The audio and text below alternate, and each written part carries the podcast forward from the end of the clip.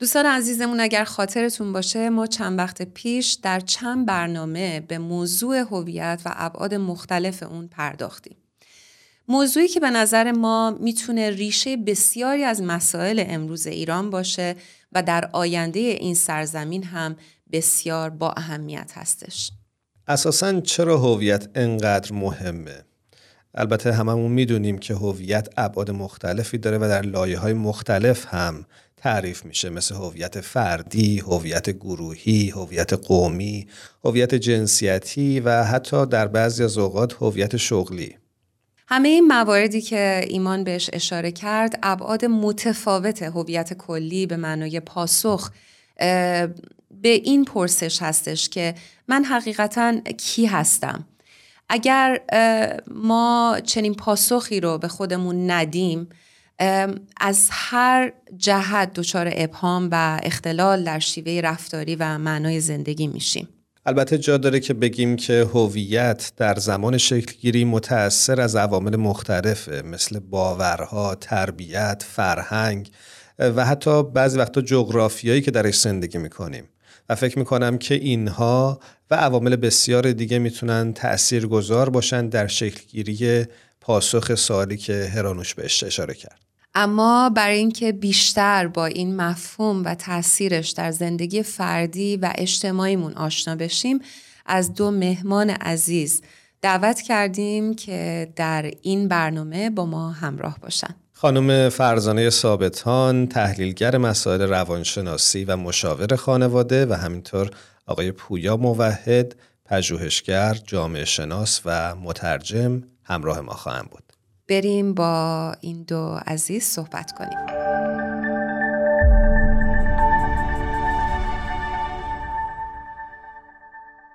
مخاطبین عزیزمون در پادکست هفت بسیار خوشحالیم از اینکه دو مهمان عزیز دعوت ما رو پذیرفتن. خانوم فرزانه ثابتان و آقای پویا موحد. درود بر شما. منم خیلی خوشحالم. درود میفرستم به همه مخاطبین و خوشحالم که در خدمت جناب موحد هستم و مخاطبین گرامی. منم خیلی خوشحالم از اینکه در خدمت شما و مخاطبین عزیز هست.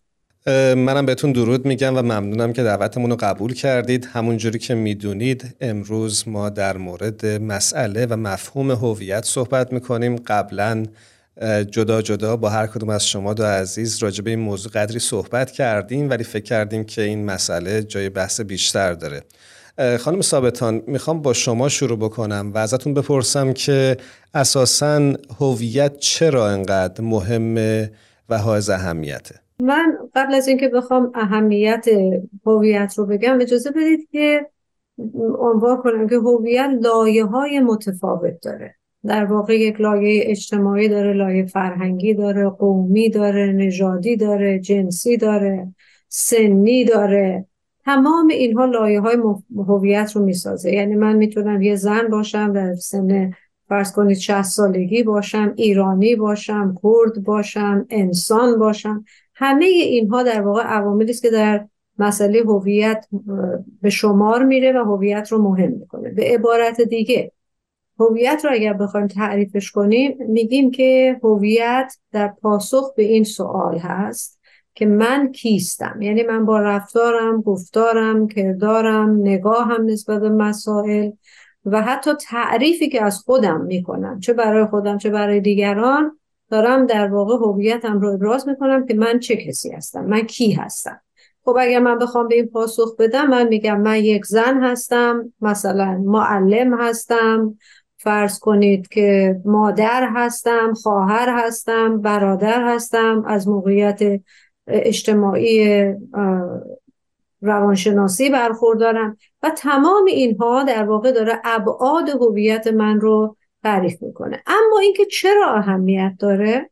هر انسانی به نظر من باید برای خودش مطلب واضح باشه که کی هست کجا ایستاده به قول معروف کجای این دنیا وایستاده و چه کار می‌خواد بکنه چطور می‌خواد عمل بکنه. در پاسخ به این سوال اگر ما پاسخش رو ندونیم ندونم من کی هستم در واقع در زندگی دچار یک حالت ابهام گیجی و گمگشتگی میشم.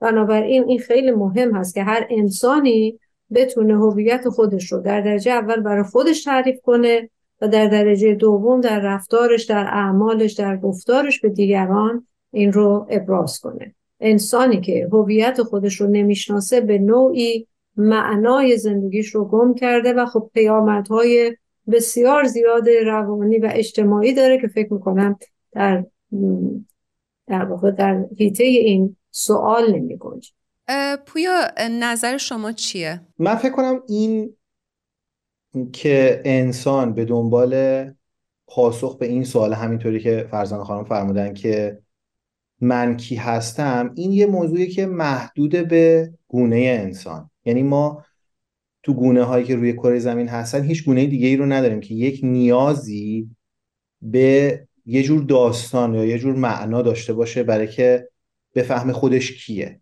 اصلا این ماهیت خودشناسی و اینکه من در واقع یه جور, یه جور نیازی دارم که بفهمم من کیم از کجا اومدم کجا دارم میرم.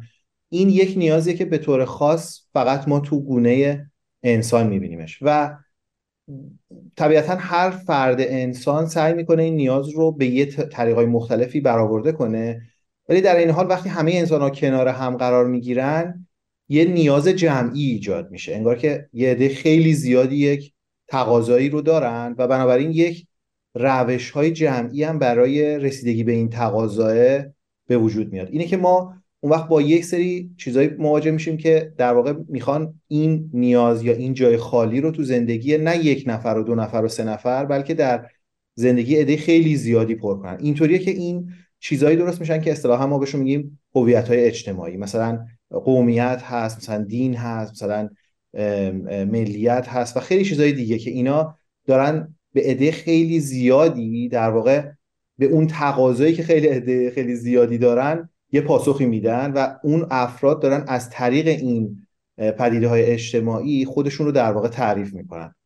در مورد اینکه میگید چرا اهمیت داره خب وقتی یه همچی پدیده ای هست طبیعتا از طریقش میشه جمعیت خیلی زیادی رو به یک جهتی که می‌خوایم سوق بدیم. یعنی وقتی یه عده زیادی اینکه من کی هستم رو از طریق فرض کنیم مثلا یه دینی یا یک قومیتی دارن تعریف می‌کنن بنابراین تعریف اون قومیت تعریف اون دین تعریف اون کشور تبدیل میشه به یه چیزی که می‌تونه این عده خیلی زیاد رو به یه جهتی که مشخص شده در واقع سوق بده.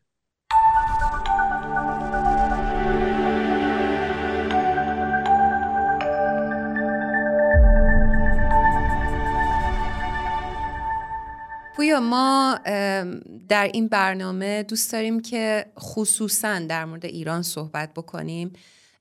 می‌خوام بدونم بحران هویت در ایران چه ابعادی داره؟ ببین هویت ایرانی با اینکه خود مفهوم ایران خیلی قدیمیه ولی هویت ایرانی یه پدیده تازه است که بیش از 150 سال قدمت نداره. و می‌تونیم بگیم که به معنای من البته منظورم به معنای یک کشور ملته یعنی یک هویت مدرن. هویت مدرن ایرانی یک چیز خیلی جدیدیه. و در نحوه شکلگیری این هویت ایرانی وقتی ما به تاریخش برمیگردیم یک چالش هایی وجود داشته که اون چالش ها امروز داره خودش رو به شکل بحران هویت نشون میده. یکی از مهمترین این چالش ها این هست که این این هویت بر اساس شامل بودن یا بر اساس اینکه همه اعضای این جامعه رو در بر بگیره متاسفانه شکل نگرفته بوده. یعنی زبان خاصی دین خاصی یا ادبیات خاصی فرهنگ خاصی انتخاب شده از بین فرهنگ هایی که در این کشور بوده و اون نقش اصلی رو پیدا کرده و این باعث شده که اون کسایی که مثلا به اون زبان صحبت نمی‌کردن یا اون دین رو نداشتن یا اون فرهنگ خاص رو نداشتن اونها دچار یک سری تبعیضاتی بشن. یعنی در واقع می‌تونم بگم که هویت ایرانی اصلا از ابتدا وقتی که داشته شکل می‌گرفته یک حالت پرشمولی نداشته و بعضی از اخشار جامعه ایرانی رو انگار به, به اخشار اصلی تبدیل کرده. ممنونم پویا از توضیحی که دادی. می‌خوام برگردم به شما خانم ثابتان و ازتون بپرسم که با توجه به نکاتی که مطرح شد اساسا هویت به چه عواملی بستگی داره و چطور شکل می‌گیره؟ قبل از که من این پرسش رو جواب بدم به من اجازه بدید یه نکته رو تاکید کنم در ادامه صحبت های جناب موحد. و اون اینی که هویت یک مسئله پویاست یک مسئله ایستا نیست یعنی در واقع دو دو عامل اصلی اگر بخوایم هویت رو به طور کلی دو دستش بکنیم همونطور که پویای عزیز عنوان کردن یک هویت جمعی داریم یک هویت فردی داریم. این هویت جمعی و هویت فردی دائما در حال کنش و واکنش متقابل در حالت تعامل هستن بر همدیگر تاثیر می‌ذارن. خب خود این تاثیر گذاری باعث میشه که دائما در حال حرکت باشه حالا در این میان عوامل دیگه فردی، درونی، احساسی، عاطفی از یک طرف و عوامل دیگه از نظر اجتماعی، اقتصادی، سیاسی، قومی، مذهبی، فرهنگی از طرف دیگه تأثیر گذارن روی این تعاملی که داره بین فرد و جامعه اتفاق میفته. خب بنابراین وقتی ما نگاه بکنیم می‌بینیم یکی از بحران هایی که ما الان در هویت ایرانی باهاش مواجه شدیم وضعیت و شرایطی است که در واقع هویت ایرانی در اون قرار گرفته. ما در یک جامعه تمامیت خواه یا توتالیتریان داریم زندگی می‌کنیم و یکی از بزرگترین بحران هایی که ما در این جامعه باهاش مواجه هستیم این هست که از یک طرف نیروی داره وارد میشه. که این افراد افراد جامعه تک تک و حتی به طور جمعی هویت جمعی شکل نگیره و اگر هم شکلی می‌خواد بگیره یک شکل تقلیدوار و دنبال رو داشته باشه و تفکر نداشته باشه. این یکی از اون مسائلی است که در واقع هویت ایرانی بحران ایجاد کرده. یعنی ما در با یک جامعه و با یک گروهی مواجه هستیم که دارن قدرت تفکر رو ازشون می‌گیرن و خودشون هم به نوعی در اثر این تعامل تن به این مسئله میدن. خب برای این مسئله اگر که ما بخوایم ببینیم که چه راهی داریم چه مشکلی وجود داره چه چیزی حرف اول رو می‌زنه ما می‌بینیم که مسئله آموزش خیلی خیلی مهمه.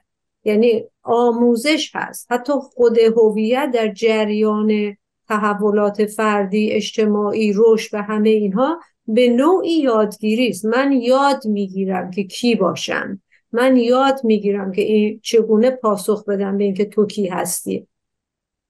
من یاد می‌گیرم که ایرانی بودنم یعنی چی؟ من یاد می‌گیرم که زن بودنم مادر بودنم تمام اینها رو یاد می‌گیرم. پس در واقع اون چیزی که هویت و کیفیت هویت ما رو می‌سازه این هست که آموزش چگونه اتفاق میفته و به نظر من یکی از عوامل بسیار بسیار مهم در تشکل هویت بحث آموزش است آموزش رسمی و آموزش غیر رسمی. مثلا چیزهایی که فرهنگ سنت به ما یاد میده اینها آموزش های غیر رسمی هستن. ما در جریان حرکت و رشدمون در جامعه یاد می‌گیریم که همسایه به من میگه اگر که دختر بلند بخنده هویتش هویت زنانه نیست. هویت نامناسبی یا وقار و متانت در هویتش نداره. و من به طور زمینی و در جریان رشد این رو یاد می‌گیرم که زن بودنم یا متانتم یا انسان بودنم در گروه این هست که اطاعت بکنم رو حرف بزرگتر حرف نزنم بچه مطیع و سر به زیری باشم و همینطور این شکل می‌گیره میره بالا. این آموزش تیغ دولب است. می‌تونه هویت های ناکارآمد و ناسازگار رو در فرد و جامعه ایجاد کنه. می‌تونه کمک بکنه به اینکه ما هویت سالمتری چه از جهت جمعی چه از جهت فردی داشته باشیم و سلامت به این معنی که هویتی باشه که بتونه همه رو به یگانگی و صلح و آرامش برسونه. چه با خودمون چه با دیگر پس ما من اینطور برداشت کردم که هویت در واقع همیشه در حال تغییر می‌تونه باشه. درسته؟ صد درصد. پویاست. خیلی پویاست. نه جناب پویا موحد ولی پویاست. بله بله.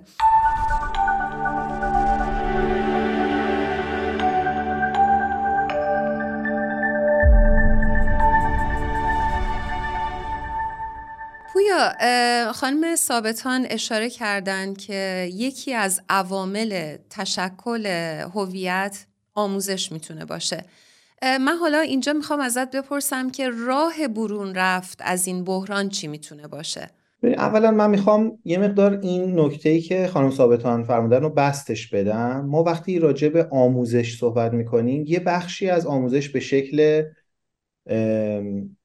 می‌تونیم بگیم مثلا مدرسه و نمی‌دونم کتاب و اینجور چیزا هست. یه بخش بزرگتری از آموزش اون چیزیه که جامعه شناسا بهش میگن اجتماعی شدن. ما اینکه کی هستیم و یاد می‌گیریم مثلا با مشاهده پدر مادرمون یا با مشاهده افراد دیگه که توی جامعهمون هستن یا از هنر یا از آثار ادبی که توی کشور ما هست به زبان ما هست از اونها داریم این آموزش رو دریافت می‌کنیم. و منم موافقم که این آموزش اون چیزی که واقعا مقوم هویت افراد نهایتا. بخش زیادیش حداقل. در مورد ایران وقتی ما صحبت می‌کنیم همونطوری که عرض کردم ما دو جور هویت ملی داریم. یعنی وقتی شما به هویت های مدرن نگاه می‌کنید دو جور هویت ملی شکل گرفته. یه سری هویت های ملی هستن که اصطلاحا ما بهش میگیم هویت های ملتینگ پات یا هویت های یک دست کننده بعضی های دیگه هستن که هویت های متکثر هستن. مثلا کشور آمریکا تا حدی از بعضی از جهات مثل این هویت ملتینگ پاته. یعنی چی؟ یعنی مثلا شما اگه می‌خواید آمریکایی باشید باید حتما زبان انگلیسی رو یاد بگیرید. اگه زبان انگلیسی رو یاد نگیرید از بعضی از خدمات اجتماعی از صحبت کردن توی دادگاه و اینا یه محروم محرومیت هایی دریافت می‌کنید. بنابراین هر کسی که میره آمریکا آخرش باید اون اون زبان خاص رو یاد بگیره. در مقابل ما کشورهایی رو داریم مثلا مثل کانادا یا مثلا مثل هندوستان که اینا هویت ملیشون بر اساس بعضی از عناصر خاص شکل نگرفته. مثلا شما وقتی به هندوستان مثلا نگاه می‌کنید هیچ عنصری شما نمی‌تونید پیدا کنید که همه مردم هندوستان توش مشترک باشن. نه دینشون نه زبانشون مثلا این زبانی که ما بگیم زبان هندی فقط 200 میلیون نفر بهش صحبت می‌کنن. یعنی می‌تونیم بگیم اکثریت هندی ها اصلا زبان هندی رو نمی‌فهمن و زبان های دیگه ای دارن صحبت می‌کنن. چیزی می‌خوام بگم اینه که پس هویت ملی هندی نیومده یکی از عناصر یا چند تا از عناصر فرهنگی فرهنگ های موجود در بستر خودش رو بگیره. اینا رو تبدیل کنه به عنصرهای اصلی. و بعد بقیه کسایی که اونو ندارن یعنی قصد یک دست کردن جمعیت رو در واقع نداره. کشور ایران اصولا کشور خیلی متکثری بوده. تا قبل از صفویه. یعنی مثلا ایرانی ها یک دین نداشتن. ما, ما وقتی به عرصه ایران در قبل از اون نگاه می‌کنیم ما مسیحی های زیاد داشتیم. قوم های مسیحی داشتیم. ما, ما یهودی داشتیم. سنی داشتیم. شیعه داشتیم. ولی این ماجرا وقتی که خواست هویت مدرن ایران شکل بگیره اون نیروهایی که می‌خواستن به این هویت شکل بدن در شکل دادن به این هویت بعضی از این عناصر رو من می‌تونم بگم برکشیدن. یعنی اینها رو غلبه دادن به بقیه عناصر. همینطور شما مثلا به زبانهای ایرانی نگاه کنید اصلا ایران کشور تکسر بوده. ایران کشور کوروش بوده که کوروش به خدایان همه این اقوامی که در واقع در عرصه ایران زمین زندگی می‌کردن احترام میذاشته. حالا ما ایران رو تبدیل کردیم به یک کشوری که همه در واقع نه حتی به یک دین به یک فرقه خاصی از اون دین باور دارن یا همه لزوما به یه زبون صحبت می‌کنن.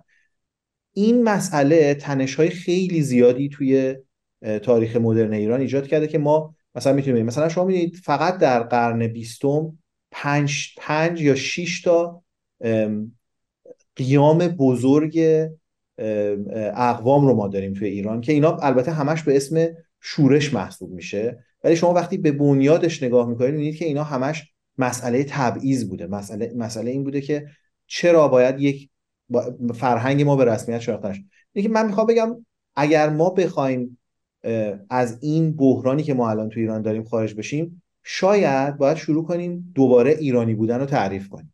و ایرانی بودن رو به شکل یک ایران متنوع ولی متحد تعریف کنیم. ایرانی که توش آدما می‌تونن فرهنگ‌های مختلف داشته باشن. می‌تونن دینای مختلف داشته باشن. می‌تونن زبونهای مختلف داشته باشن. و البته هر نقطه اشتراکی هم که بین خودشون دارن اون رو خیلی تقدیر می‌کنن و خیلی دوست دارن.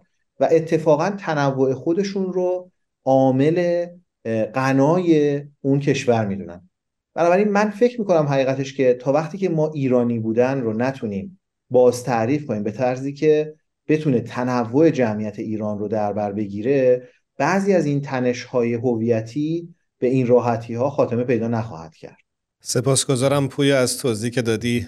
چون وقت برنامه ما محدوده می‌خوام در پایان از شما خانم ثابتان بپرسم که علاوه بر باز تعریف مفهوم هویت همونجوری که پویا بهش اشاره کرد عامل دیگه ای رو هم شما می‌تونید ازش یاد بکنید که بتونه تأثیر گذار باشه در این راه؟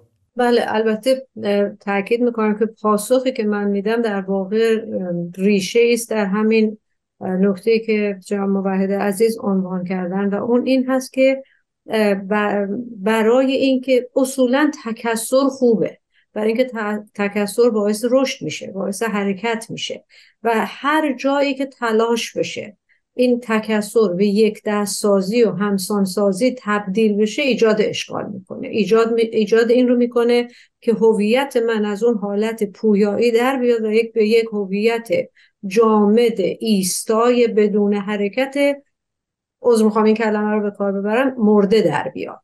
خب؟ به همین دلیل تلا این تلاشی که عنوان کردم بسیار بسیار از نظر اجتماعی خیلی خیلی مهمه.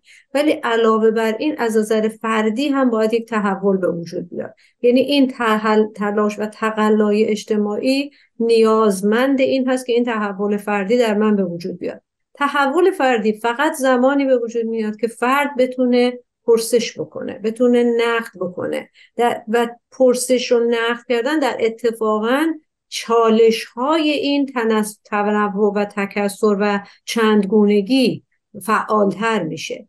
و ما متاسفانه چیزی که در ایران کم داریم یا کم داشتیم خوشبختانه من می‌بینم نسل جوان این رو بیشتر داره یاد می‌گیره ذهن نقاد هست. نقادی نه به معنی ایرادگیری نه به معنی خورده بینی بلکه نقادی به معنی پرسشگری به معنی اینکه همه چیز رو قطعی نپذیرفتن. به معنی اینکه باز و اوپن بکنیم ذهن خودمون رو به همه چیزهایی که متنوع هست متکثر هست و نکات مثبتش رو ببینیم بهره بگیریم و این نقاد بودن هست که می‌تونه ما رو از این حالت یک دستی و خمودت و جمودت بیرون بکشه و هویت ما رو از یک هویت مرده ایستا به یک هویت زنده فعال تبدیل کنه و اون چندگانگی و تنوع رو در جامعه دامن بزنه بهش در دوستان عزیزمون ما خیلی دوست داریم که بیشتر در خدمتتون باشیم و من که حقیقتا خیلی لذت می‌برم هر بار که با شما صحبت داریم. و امیدواریم که بتونیم دفعات بعد هم در خدمتتون باشیم. هر جا هستید خوب و خوش و سلامت باشید. خدا نگهدارتون. خیلی ممنون از شما و خدا نگهدار. منم ممنونم و وقت همگی بخیر.